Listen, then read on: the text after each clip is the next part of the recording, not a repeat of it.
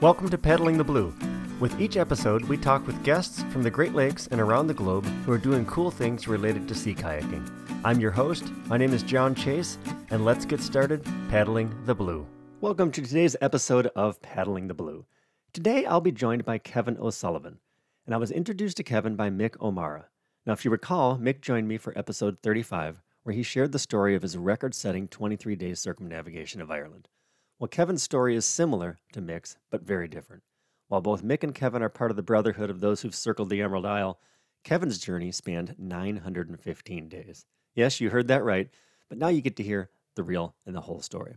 So before we get to Kevin's story, if you're a longtime listener, thank you for coming back. We appreciate you. And if you're a new listener, thank you for finding us. We appreciate you as well. I want to a, send a special thank you to all of our guests to date and those who will come in the future. We've got some great episodes lined up, so I'm, I'm looking forward to these, and I'm certainly hoping you are as well.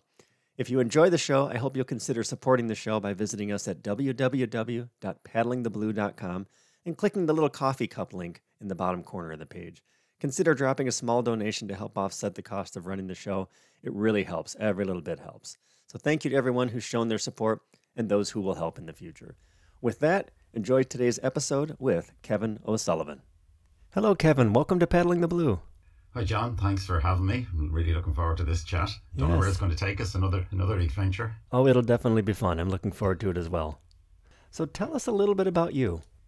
Okay. Well, my name is Kevin O'Sullivan. I've uh, grown up here just uh, in Dublin, in on the east coast of Ireland, and been involved in various sports over the years, mostly associated with water, windsurfing, kite surfing, kayaking, swimming, sea swimming.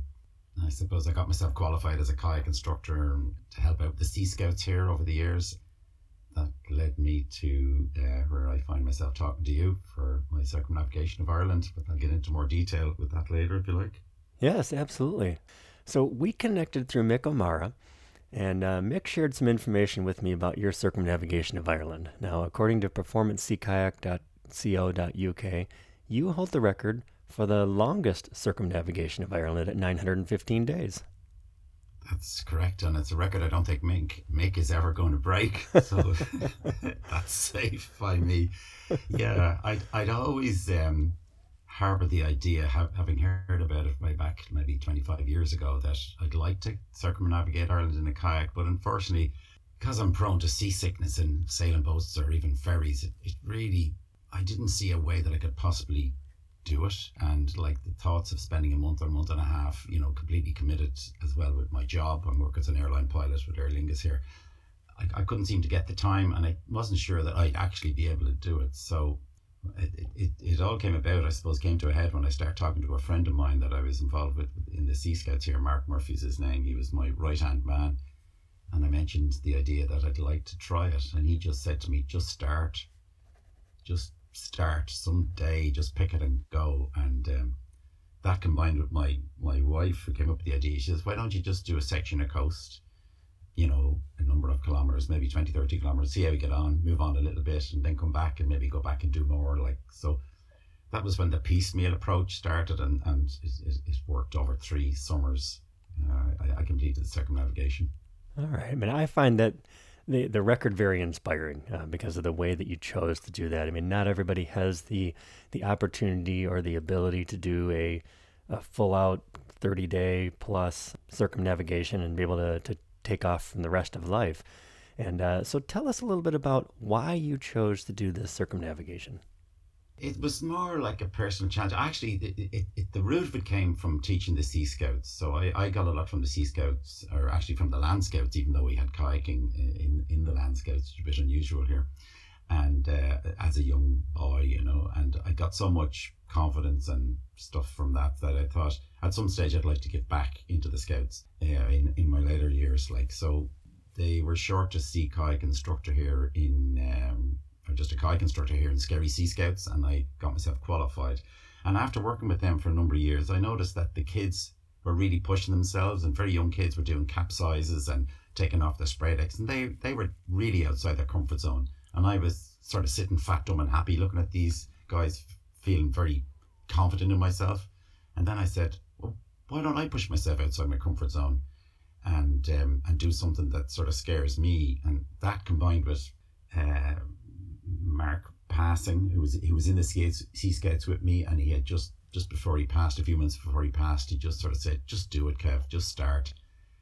And that was when I decided to take a leap into the dark. It, it, like I, I had a bit of um, bit of an imposter syndrome in the realm of long distance sea kayaking because I suppose the one trip I had done over to Scotland from Northern Ireland, I was seasick for four of the seven hours it took me to cross, and uh, the whole shooting gallery, like feeding the feeding the fishes and everything, like it was it was really tough. So I had a bit of a mountain to climb, but I decided I'd, I'd go for it. So Mark was your inspiration then. Well, Mark, Mark um, well, actually, I I met Mick as he came through here on his circumnavigation, and uh, he was going for the record, which he now holds, and. Uh, I met him in a pub up at the up at the uh, the harbour here, and he was huddled in a corner with his hands around a, a bowl of hot soup, and he looked like a guy who'd come off Everest. He was after battling into a southerly wind for about forty five k. Uh, he I brought him back to the house here, and I fed him, and um, I actually gave him my dinner. He didn't realise at the time, but I gave him my dinner, and. Um, he just started telling me, Kev, you can do this. You can. And he really looked into my eyes and he says, You can do it.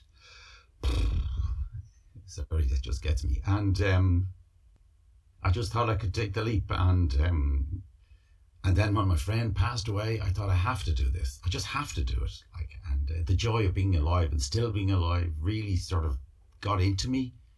And I just decided, yeah, see what happens. In fact, when I started the, the, the circumnavigation, I was writing a blog on, on Facebook. I didn't call it a circumnavigation, I called it my Odyssey because I didn't really believe that I could get all the way around without taking unnecessary risks. It sort of grew as the trip went, you know. So, how did you go about planning the trip? And once you made that decision to start? It's like eating an elephant, like you can do it one mouthful at a time. So, for some reason, that just occurred to me. I don't know why it took so long for it to go. I'm a bit slow sometimes at picking up things, but I just decided it's a whole load of day trips connected that will ultimately lead to a circumnavigation. So I thought, right, the first few sections of coast down the east coast from Dublin down to the southeast corner of Ireland, Carnsore Point, is served by a, a, there's a train that runs all the way from Dublin down. So I said all I have to do is get myself down the coast, you know, and get someone to mind my kayak. My kayak never came home until it circumnavigated. I did. I just took the train home like uh, each time from. So I, I would plan it with the commute in mind. So it. I remember when I when I arrived in Carnsore Point to get the train that serves the ferry. There's a ferry there that goes to the UK and France uh, I had a train to catch. Basically, I was on the water paddling towards this place, and I had to make a train to get back to Dublin. You know, so that worked quite well, and and it and, and it was like that all the way along. Sometimes there was one time in the northwest. Actually, there's a little airfield on a beach in Donegal, and I had a plane to catch, which was fantastic. And I used friends as well, and I, you know, so it was legit. I work as an airline pilot, so it's all about logistics and linking up and um, schedules and timetables and all that stuff. So I was used to the format of a trip. I enjoyed that aspect to it, and also I only I worked four days on, four days off, so I I had um I had time to commute, do a two or three days paddling, and then commute back. So it was just kept it kept it rolling that way. Did you do the trip year round, or did you just certain parts of the year?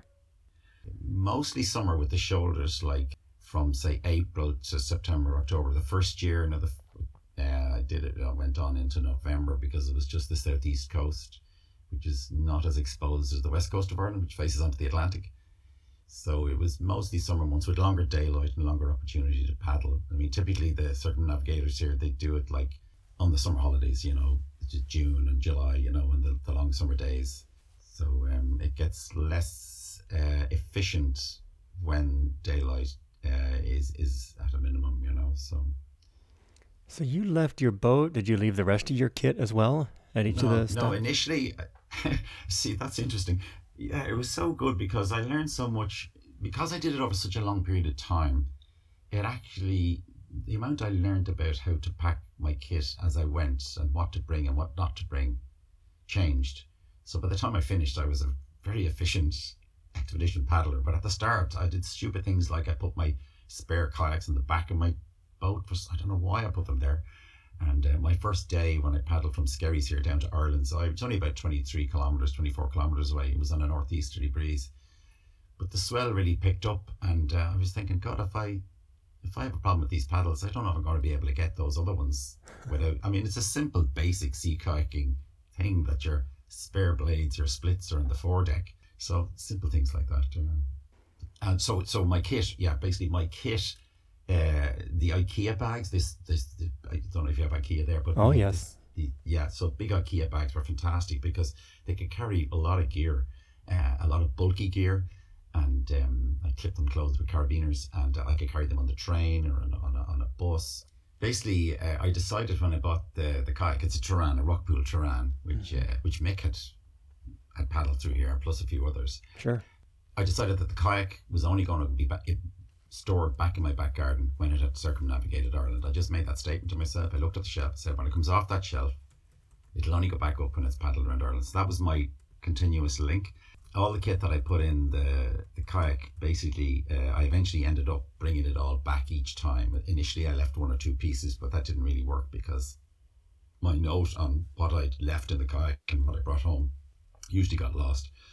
so uh, I, I, I ended up just bringing everything back, and it meant I could tidy, you know, if stuff had to be repaired or washed or whatever, I could do it. So that was it. So two IKEA bags worked great because they could just be rolled up once I got to where it was going. They could be rolled up and stuffed into the kayak. Didn't take up much room. I used them in planes, trains, automobiles, and uh, worked quite well. I also had an inflatable roof rack that I rolled up, and couple of times I had to use that, which is really handy if my kayak was being stored a little bit away from the coast, and uh, whoever was collecting it didn't have a roof rack. So So, how did you arrange to store it at all those places? Well, it's interesting. See, being in the Sea Scouts, I had some contacts with. Sea, I just ring up someone from the local Sea Scout troop, which tended to be along the coast, and uh, they would take in the, the kayak. Also, I decided someone mentioned to me that why not do it for charity. So I did it. I linked Medicine Sans Frontier and the RNLI, the, the Lifeboat Institution here in Ireland, the UK, onto it, and I made the guts three thousand euro, uh, which I split down the middle for them. And so the lifeboat stations took them in. I also have friends along the coast, and sometimes I just cold call people. There was one place in particular down the very southwest of Ireland near Mizen Head. I was called into a place called Crookhaven. It's actually a crook, or a, like um, the coastline looks like a crook. Tiny little village there, and I, I, I rang a, a friend of mine, John Hines, who's also circum- circumnavigated, and he told me to contact uh, uh, Jorg in this little village. He he has a, a jeweler shop himself and his wife. So I rang them up and I told them I was passing through. There'd be a chance of leaving the boat there, and they absolutely said yes. Then, unfortunately, my my father died when I was uh, heading towards their place, and I, we had to come home and go through the whole thing of burying my dad. And, but when I arrived back a week later, I was letting them know that I was on the way, and they said, "Oh, we're actually out of town," but they arranged another guy to meet me, and they said, "By the way, in order to get to the bus, uh, which was about eight kilometers away, uh, they left their car in their driveway, opened with the keys hidden, so that I could take that car and drive to the pub in the next village."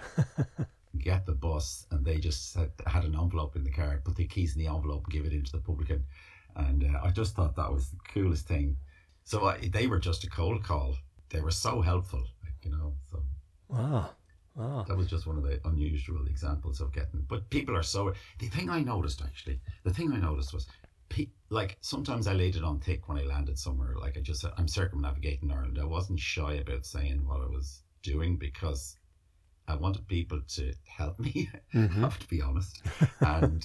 They just in, they just wanted to be a part of the adventure. They were delighted to be a part of the adventure, to hear about it, and to, you know. And then there was times when I needed my bit of silence because I was packing my kit for the day and I had to make sure I pack it properly and I couldn't be talking to too many people at that stage. But other than that, people really, really helpful, you know.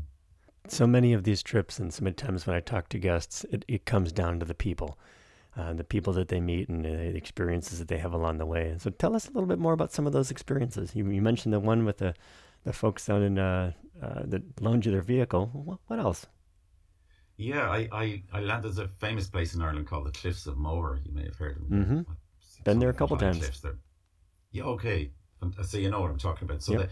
the, the closest, I went clockwise around Ireland. So I approached them from the south across Lahinch Bay and I landed in a place called Clahane. It's a flaggy shore, like flat rock that leads up to uh, a small road with a lot of cottages. So I was, beautiful day. There was very little wave and I, I, I was a, able to use my trolley over these rocks and was pulling my kayak up onto the small coast road there with a few cottages behind. And this guy appears and he asked me, "Do you need a hand getting your kayak up?" And I said, "Absolutely." So he, he helped me up with the kayak, and I told him that I had just come ashore a few minutes previous, and I was looking for a place to camp, uh, but the, the, there was nowhere obvious. There was the fields were terrible, and the, the border on the road was really bad. But his garden was like a like a putting green, and I said to him, I said, right beside the road. And I said to him, Would there be any chance I could camp in your garden just for the night? And he said, No way, you can't. You're not going to be camping in our garden. You're going to stay in the house. so, and uh, it was fantastic because he's a guy who actually lives in America. He's from Limerick, and himself and his wife. They, they brought me in, and like within, I'd say 20 minutes of being there, they gave me the key and they said they to go off. You can just stay there and lock up when you're going and see you later on or whatever. And like just incredible. Like and like when you're on an expedition, the, the the hassle sometimes of unpacking gear and pitching a tent and getting out your little stove and getting water, all that stuff. It's great fun, but after a long day, and it was a long day that day, it was just like a treat to get into a real bed. And uh, I had to leave very early in the following morning, and they were looking forward to breakfast with me. But I looked at the weather, and it was going to turn. It was going over to the Aran Islands. You probably know them. Mm-hmm and uh, I was going around under the cliffs of Moher, and I had to get on the water early. And as I was paddling over to the Aran Islands in these reasonable swell that was rolling, that my phone started buzzing, and it, they had woken up and driven to the top of the cliffs of Moher, and they were looking out with their binoculars to try and see me, but they couldn't see me, and they were just checking that I was okay. so, uh, yeah, that was that was a great uh, that was a great snip there. So, how many different segments did you do? I did 49 segments. Some of them were half days. I'd commute on a day. I might use a train and then get a bus and maybe get a lift and then walk with my kayak. I remember Achill Island, I did that. I think there was four different elements to the commute. So by the time I got on the water, it was quite late in the day and I did about just 15 kilometers just to camp somewhere along the way. Yeah, I, I typically paddle for three days was the max I did in a row. Occasionally I did one day because of weather windows. I decided I was only going to do this once and I was going to enjoy the journey. I didn't want to be battling. Mick had some incredible conditions he told me about. Uh, I didn't want to be faced with that. So it was up to three days with the commute either side, bookending the trip. So 49 different segments. How many paddling days altogether then? Oh, they're all paddling days. So they're paddling days. So, yeah, so 49 so, paddling days basically. Oh yeah, that's what I mean. Yeah, but I mean some of them were half days, so I mean sure. probably bring it down to about forty five. Uh, so either end of those there was a commute, but uh, you know the initial commutes were only a couple of hours. Some of the commutes were nearly all day, you know, from remote parts. You know, and I would stay with friends or like my siblings. I've a my brother lives up in Sligo in the northwest. My sister lives in Galway, and another sister who lives in Carlow who came down to to ferry me as well. She she went to the, drove to the coast to help me. So um yeah, my, my favorite commute has to have been the airplane though, because I work as an airline pilot. So mm-hmm. to get on an airplane after paddling, that was a really fantastic morning I had paddling. Probably my fastest stretch. I think I did up to 16 kilometers an hour of the waves behind me up the coast to this little airfield. Wow. And then to, to change and go into a little tiny terminal. And I was actually um, a little bit worried that the airplane mightn't be able to land. It was so, the cloud was so low and it was, it was quite windy, but it did. And, and it took me back to Dublin and my car was sitting waiting for me, you know, so. So, what was the longest segment that you did? So, yeah, the longest segment was from Crookhaven, which I mentioned earlier with the um, with Jorg. From there up to uh, Caherdaniel was sixty kilometers. Yeah, I started doing about twenty five to thirty kilometers, and uh, I was sort of people were hinting, "Oh, you got to do more." Like you know, when you get good weather, you got to push it. And uh, it was really very short days I was doing initially, so I managed to do sixty. But that was a that was around Mizen Head. So mm-hmm. the Mizen Head is the southwesternmost point of Ireland, Malin being the northernmost. And there were big, their big uh, milestones. And it just, you know, there was a swell, an old swell, but it was very benign. You know, I mean, it was just fantastic. And I just decided to clock it up. It was fairly bushed after, like 60 Ks enough for me. Like, but, you know, I did that and I was 57, you know, so um, 57 years of age. Like, so mm-hmm. that's plenty for me. plenty for anyone, I think. What turned out to be the, I guess I'll call it the sweet spot of the number of, of Ks you'd do in a day, and you felt like that was a, a, a good solid day, but not too much? Yeah, I actually I got a bit of a buzz out of doing 42k a day because that's the same distance as a 26 mile marathon. and I thought that was respectable. It, of course, it had to dovetail with my commute plans. I mean, I could have done the days I did 42, I could have done probably half a dozen, maybe 10 more, but I might miss my commute or my link or my where I was storing my kit, or there could have been a stretch of coastline that was didn't have any get outs. That was the thing that I noticed most that I really had to pitch myself properly against the committing stretches of coastline, typically trying to get them at the start of a day rather than at the end of a day. So I, I, I can, by virtue of having such a long time to plan, I was able to use Google Earth and all the rest and speak to people, previous circumnavigators and local paddlers and get some fantastic information. And I enjoyed that because it forced me to link in with other people that I may not have crossed paths with as much. So I, I, everything was very well choreographed for me. And anyone who's thinking of doing something who feels a bit of an imposter syndrome, which I sort of did, it, you know, the planning, it's like anything. You, you put in the planning and then you just get off and, and enjoy it. But uh, that's a sweet spot. But the sweetest place I think I paddled was after the black cliffs of Clare and the cliffs of Moher, which are quite imposing to be beneath, especially solo was uh, Connemara in West Galway. It's lovely. Mm-hmm. Um, it's a golden sort of coloured rock, and it's it's it's humped rock, like it's it's soft rock. It's um as in it looks soft. It's not soft rock. Yeah. What am I saying? but the look is soft. The coastline is soft. Luckily, I didn't test its softness, but you know what I mean. So I that know. was just yep. very, yep. very. It was like a garden almost, like a sea garden. You know? So that was your favorite segment. That was my favorite segment, yeah, okay. and, and uh, that was about it. Yeah. Now, how often did you take a personal vehicle as opposed to public transportation? Not many times, because the trouble was I had to get back to it. Um, oh yes, okay. Yeah, the, yeah. So the one time I do remember using the vehicle was when I went. I don't know. You know, um, the Shannon estuary there. Mm-hmm. So I started like in Kerry, and I was going to end up in Clare, and uh, it was going to be hard for me to get back from Clare to Kerry, back to where my car was. So a friend of mine who, li- who was down in Kerry, he actually cycled his bike to my car, drove my car to the ferry.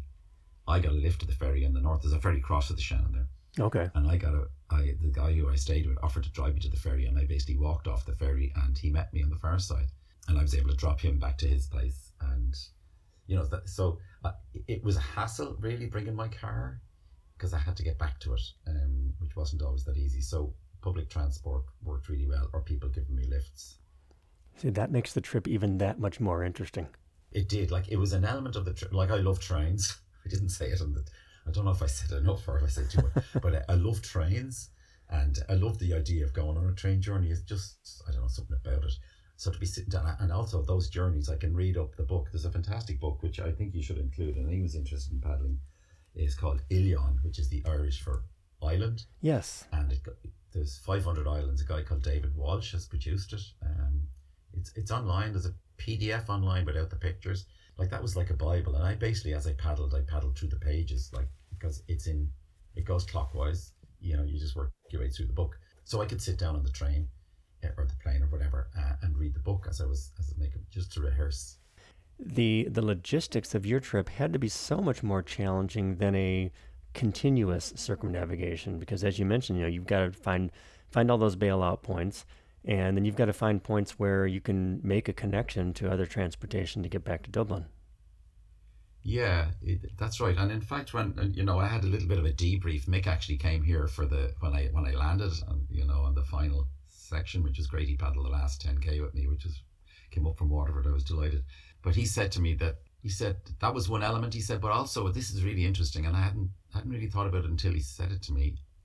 He said he bottled up all the fear and just buried it, and then when he was finishing, he was quite emotional. When I went and did my few days, I was able to come home and unbottle that fear, like let it out. But then I had to build myself up again for the next trip. And he said, and I had to agree with him that every time I went back, I had to sort of say, okay, I'm on the Atlantic. I'm crossing these big stretches. I'm way out to sea. I'm under these cliffs. So there was there's a price to pay for doing it piecemeal as well. You know, after even after the third day, I felt much more confident in myself than the first and second day.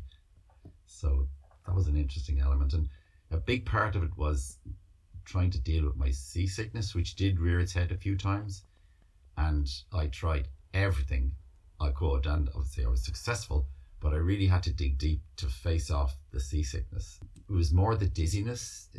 I was a little bit worried being solo out at sea and being dizzy, and uh, luckily I managed to just just sneak through. I feel like I sneaked through in a way, you know. So so, as a paddler who deals with that regularly, um, I imagine there are others who, who have the same uh, situation. How do you manage that? Yeah, well, you learn loads of little tricks. Obviously, I take seasickness tablets, but one guy who had trouble going around, he actually had to discontinue it years ago because of seasickness. It was very bad weather as well. He uh, he suggested um, taking a seasick tablet the night before. I'd never heard that before, and then to take your two before you start and uh, then just stay hydrated. I was singing to myself. I was shouting positive vibes at myself. I was, you know, really like as if I was in a fight. Now, this is, I have to say, only three or four times did this happen. Thankfully, out of the 50 days, I think if it happened a lot, I probably would have would have um, cut it short and not, not completed. But um, I also found that after after doing the paddle, my tolerance of the sea is much better. I, I'm involved a little bit in sailing now, and I've yet to feel anyway nauseous sailing, which is great because for years it plagued me. And it was the big, big obstacle. But my wife actually said to me, my wife's a psychologist, she's very good for this stuff. She said to me, she says, don't make it an obstacle, just make it a challenge, the seasickness. Like, see how you can, like, he's, I'm pretty handy in a boat. I knew that, and I'm reasonably fit. So she said, this is your challenge to deal with the seasickness. So I, I just put it there beside the other challenges rather than having it as a, oh, well, I couldn't do that because of this, which is easy to fall into that. So you mentioned that your favorite segment was uh, Connemara. What was your toughest segment? Toughest. Well, I had a tough segment and I had a scary segment. Okay. So the toughest segment, I think, was on the Dingle Peninsula when I had a lovely crossing to the Blasket Islands. Beautiful sunny day. The sea was blue. It was idyllic. Picture postcard. And then I went under these this place called the Three Sisters. Uh, it's a volcanic piece of rock and it's it's like a scalloped cliff. And I went in behind the cliff and it's about eight kilometers long until you can get into a harbour. And it's a vertical cliff that plunges into the sea. So there's no, the waves don't break at the bottom of the cliff, they just reflect. And you get this clapotis. I'm sure you mm-hmm. know what mm-hmm. that is. It's this sure. waves, that, and there's no pattern to it. And it went from being a calm day to being like a nightmare for me. Like, and I've heard of other people having trouble along there. Like, it's just like fresh air shots with the paddle, and I was using the, the wings. So I really, really struggled along there. I, I found it really difficult. Like, and uh, even about a mile and a half offshore, I could see a little fishing boat, and I thought, should I go offshore? He was booking him all over the place like a booking bronco, hmm. and I thought, so that that was the toughest stretch. Like, but the scariest scariest thing was uh, scariest place was a place called Slyne Head. It features in the ra- in the uh, the weather forecast here, and it's it's a broken headland that dips into the sea west of Galway, and it divides the sort of the Galway Bay to the further up the west coast, and it's all rocks and reefs and islets, and it's very confusing. I, I renamed it Slime Head, but um, I went through a little gap in the rocks. It gets all like there's almost like lanes in these rocks. Now they're not very high, the rocks, but there's basically it's it's like a Tarantino movie. From one side, it was not too bad, and then the far side, it was just like the waves. I, I was really afraid. I, I surfed a kayak for years, and I you get to know what a breaking wave looks like. When I went through the gap uh, and I was heading up the coast, there was reefs and waves breaking off to my left, but then a series of waves, maybe half a dozen waves, just appeared like something you'd see in a movie from Hawaii, and I thought, mm, I'm in trouble. I'm in trouble because to my right was just a rocky shoreline. And like if those waves broke i don't know like it would have been really so all i could do was sprint and try and outrun them and also keep a little bit in case they did hit me you know? So to, to, to be able to roll? Maybe so that was really scary like that really really rattled me and i remember landing after that and i'd already got i had the promise of a house on an island up further up the coast called Omey Island it's famous it's on the Wild Atlantic Way you can drive to it when the tide is out and that was where I had to make, and that was still about 14, 15 kilometers away. And I was rattled. My adrenaline gland had been pumping, and I had to sit down. I had my head, you know, head in my hands, and I was just trying to gather myself. But that that was that was scary. And I think anyone who does something like this is going to come across a time when something's gonna just scare you a bit more than the average day, you know. So sure. the two ends. Were you able to continue that day, or did you have to find another plan? No, I, I continued. I had the people who had uh, helped me that that day. Um, who, who had stored my kayak rather Shane and, and Orla they lived down in Roundstone um, they had said they would come and collect me no matter where I was and I sat down with my head in my hands thinking okay Kev are you gonna keep going or are you gonna call them? And I said Jesus just keep going. And I did. And uh, it was so funny though when I arrived at this island because I wasn't going to put in at the beach beside the house. I was going to put in at the first beach I could find. It's a small island. I pulled into this beach. Of course it was a very steep beach which isn't easy in a long kayak. It was a, it was one field away from the road, so I had to drag my kayak over boulders and get it to the road. And then when I eventually got to the house, I discovered I tried to get into the wrong house. so, and uh, the guards actually came because they set off an alarm. They actually drove across the sand later that evening to try and find out what was going on. It was very funny when I was. I eventually found the, the correct house and got myself nicely settled. But uh, they drove over from the mainland just inquiring as to what was going on. So they knocked at my door and. Uh, they asked me if I heard any disturbances next door, and I said, well, it was me who caused the disturbance. So that was a really dramatic day. Were there any times when you thought about not continuing? Yeah. I was about five days out of uh, home here on the East Coast, heading down the Wicklow Wexford coast, and I just got a bad, one of the bad uh, bouts of feeling nauseous. And I, this is the East Coast where the, we typically don't get very bad weather. It can be bad, but it's it's the big swells come on the west coast. And I thought, how am I going to do this? And uh, I remember uh, I just said, well, what's break it down? What's wrong? Like, what's wrong with you? And I said, well, I feel seasick, but what's really wrong? It was a headache. I had a headache. So I thought, well, just take some painkiller for the headache. And I took some painkiller for the headache. And I managed to do about well, 38, 39 kilometers that day and six hours in the water. And that just, it just gave me another little angle. Not that I want to be taking headache medication all the time. But if it ever got really bad, I could, and that was a little, a little out for me, you know. So, yeah, so that was very early in the in the paddle, and I thought I wasn't sure I could do it. You know? Now, are you're referring to not being able to do that day, or are there any times when you thought the the whole idea of circumnavigating, I'm going to stop this? No, I had a real uh, chat with myself on that day okay. about the whole thing, uh, like that. Yeah, and um, as I suppose it's a sort of it has a sort of an insidious sort of a thing or an insidious thing sort of goes on because the further you go, the less you have to travel. And that sounds sounds a bit trite, but I mean it's very true because mm-hmm. as I was accumulating the mileage and I said, okay, say I've gone the all the south coast, which is a little bit exposed to the Atlantic, and then I started make my way up the west coast. I was halfway up the west coast and I was saying, I'm doing this. I am doing this. And I'm not sure when circumnavigation appeared in my blog, but it was somewhere along the west coast. I sort of thought, no, I can do this. Just, but at the same time, I was taking nothing for granted, and the and the fact that I could um, I could come back from the west coast or whatever and and just research more. I was doing an awful lot of research on these places and. I had loads of time to speak to people, and and people are only too glad. Like people have consulted me since there's a guy I know actually who's doing it. Okay, I did it piecemeal, but he's just doing a section at a time in any any direction and he basically just goes the opposite direction to the weather. Like so, or sorry, sorry, he goes with the weather, or okay. he, if there's bad waves in the west, he go on the east coast, and he's basically filling the gaps in. So there's many ways to skin the cat, really. And uh, I was a bit hooked up on this idea that you had to start on a day, keep going until you got back, and I realised that that was just a self-imposed idea I had, and uh, generally I'm quite creative. So I thought, well, why not just do it? I do it my own way. So those are interesting two different approaches. With yours, continuous circumnavigation clockwise is yeah. always starting and ending in the same spot, basically. Um, but the other yeah. gentleman that you mentioned is just picking and choosing where he wants to go in that particular day and linking all those segments together and some are clockwise, some are counterclockwise.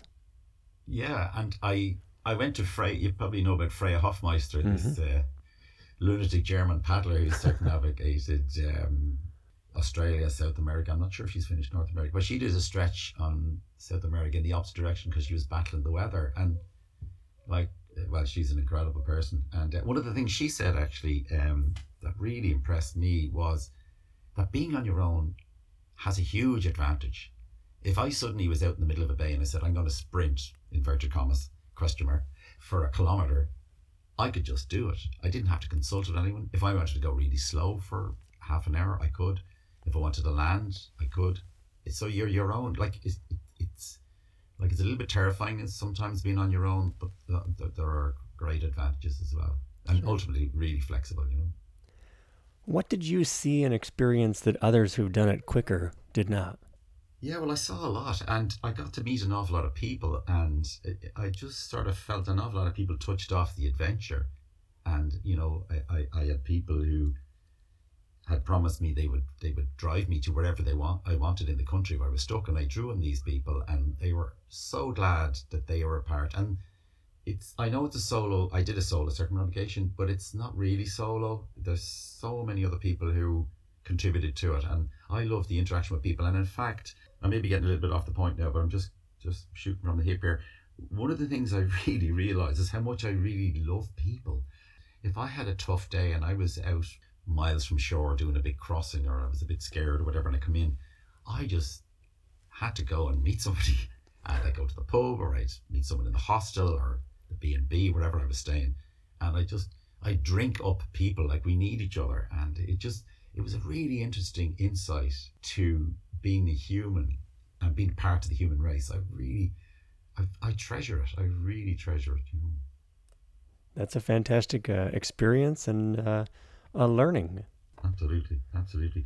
And also, I suppose another thing I, I don't know if I've said it to you already, but I sort of felt inspired by those kids in the scouts who had who were outside their comfort zones, I felt, you know, anything you learn about life and about growing and about moving on in your life is about pushing yourself and getting outside your own comfort zone.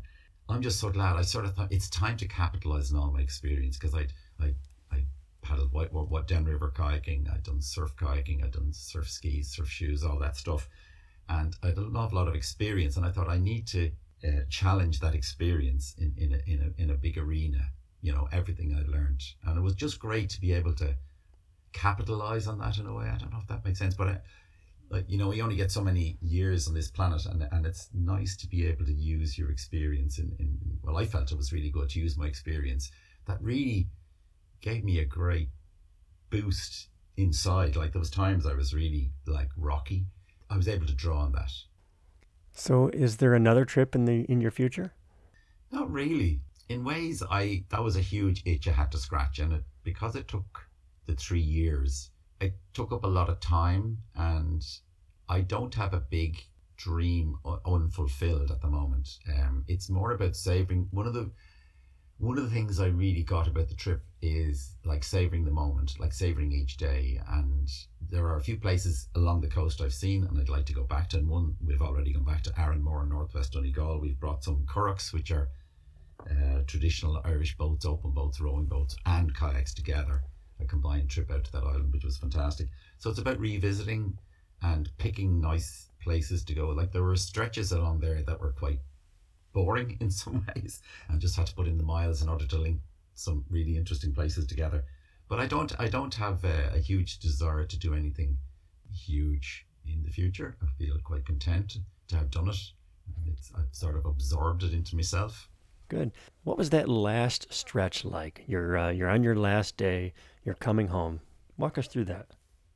Yeah, so the last stretch was only it was less than twenty k, and it was from up the coast here on the east coast, from a place called Bettystown Beach to uh, to Skerries, uh, and flanked by beach most of the way. I could get out wherever I wanted, which was very very nice. I had a local guy, Shane Holland, uh, who paddled with me. I know him a long time. He's he actually is the guy who has set up a whole curraching group here in Skerries, the, the, the traditional Irish boats, and himself and and uh, Mick O'Meara uh, paddled some of that with me as well, and it was almost a sense of disbelief that I'd done it because I just went up and did that day on its own, like that morning, and I had people here at the house afterwards. We had a bit of an ease up and a bit of a celebration, but uh, I just felt amazing, really. But and was lovely to come in onto the beach and have people welcome me home. But the day, the, the previous stretch that where I landed on Bettystown Beach, my son drove out to collect me.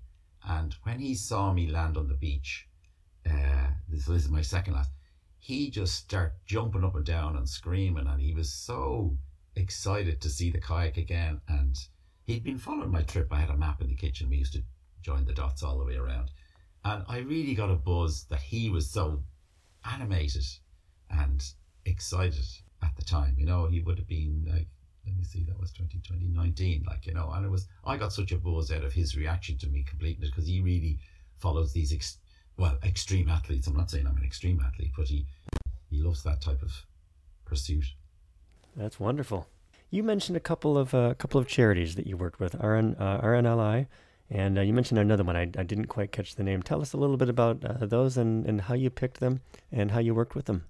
Okay, well, the RNLI is the Lifeboat Institution, and they're great. Uh, there's one here in the town. I know a lot of people who work. I've actually volunteered uh, recently as a tractor driver. I'm too old for the boat at this stage, so they're, they're a great institution. They're completely funded by voluntary uh, contributions, so that was a no no. Plus, having them uh, on side would be no harm on my trip, just in case I needed to draw on their services.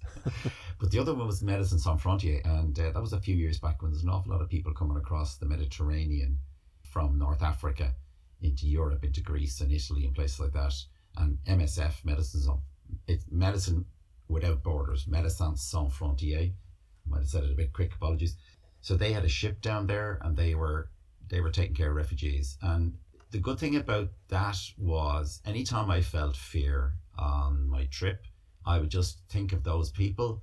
I think it's like the fear I fear is the fear I felt was nothing like the fear they must feel to be in an inflatable boat overloaded at night on a huge ocean at the mercy of these traffickers. Like, I just really had great empathy for them. So, in a way, I was nearly saying, How dare I feel scared out here? It's not a big deal, you know? So, um, I really um, I got a lot out of that. And thankfully, now I got some money for, the, for both organizations, and they were delighted with it. Well, thank you for uh, organizing that and making sure you get arrange that help. So, Kevin, how can listeners reach you if they've got additional questions and maybe they want to do a, a trip of their own, whether it's Ireland or somewhere else? Yeah, well, certainly Ireland. Uh, well, I this was the best is my email, which is uh, the easiest way to contact me. I, am on Facebook as well, Kev O'Sullivan, but uh, K E V I N C I R R U S, the cloud, like Cirrus, at me com. So Kevin Cirrus at me.com. All right. And uh, I'm quite happy to, to speak to anyone or to respond to them. Wonderful. I will make sure I connect that uh, in the uh, in the show notes, and then if there's any any other resources that you have that you think might listeners might find helpful in uh, planning their own circumnavigation, I'd, mm-hmm. I'd love to have those, and we'll put those out there again. Would you uh, would you do it in a similar fashion again, or would you do it different?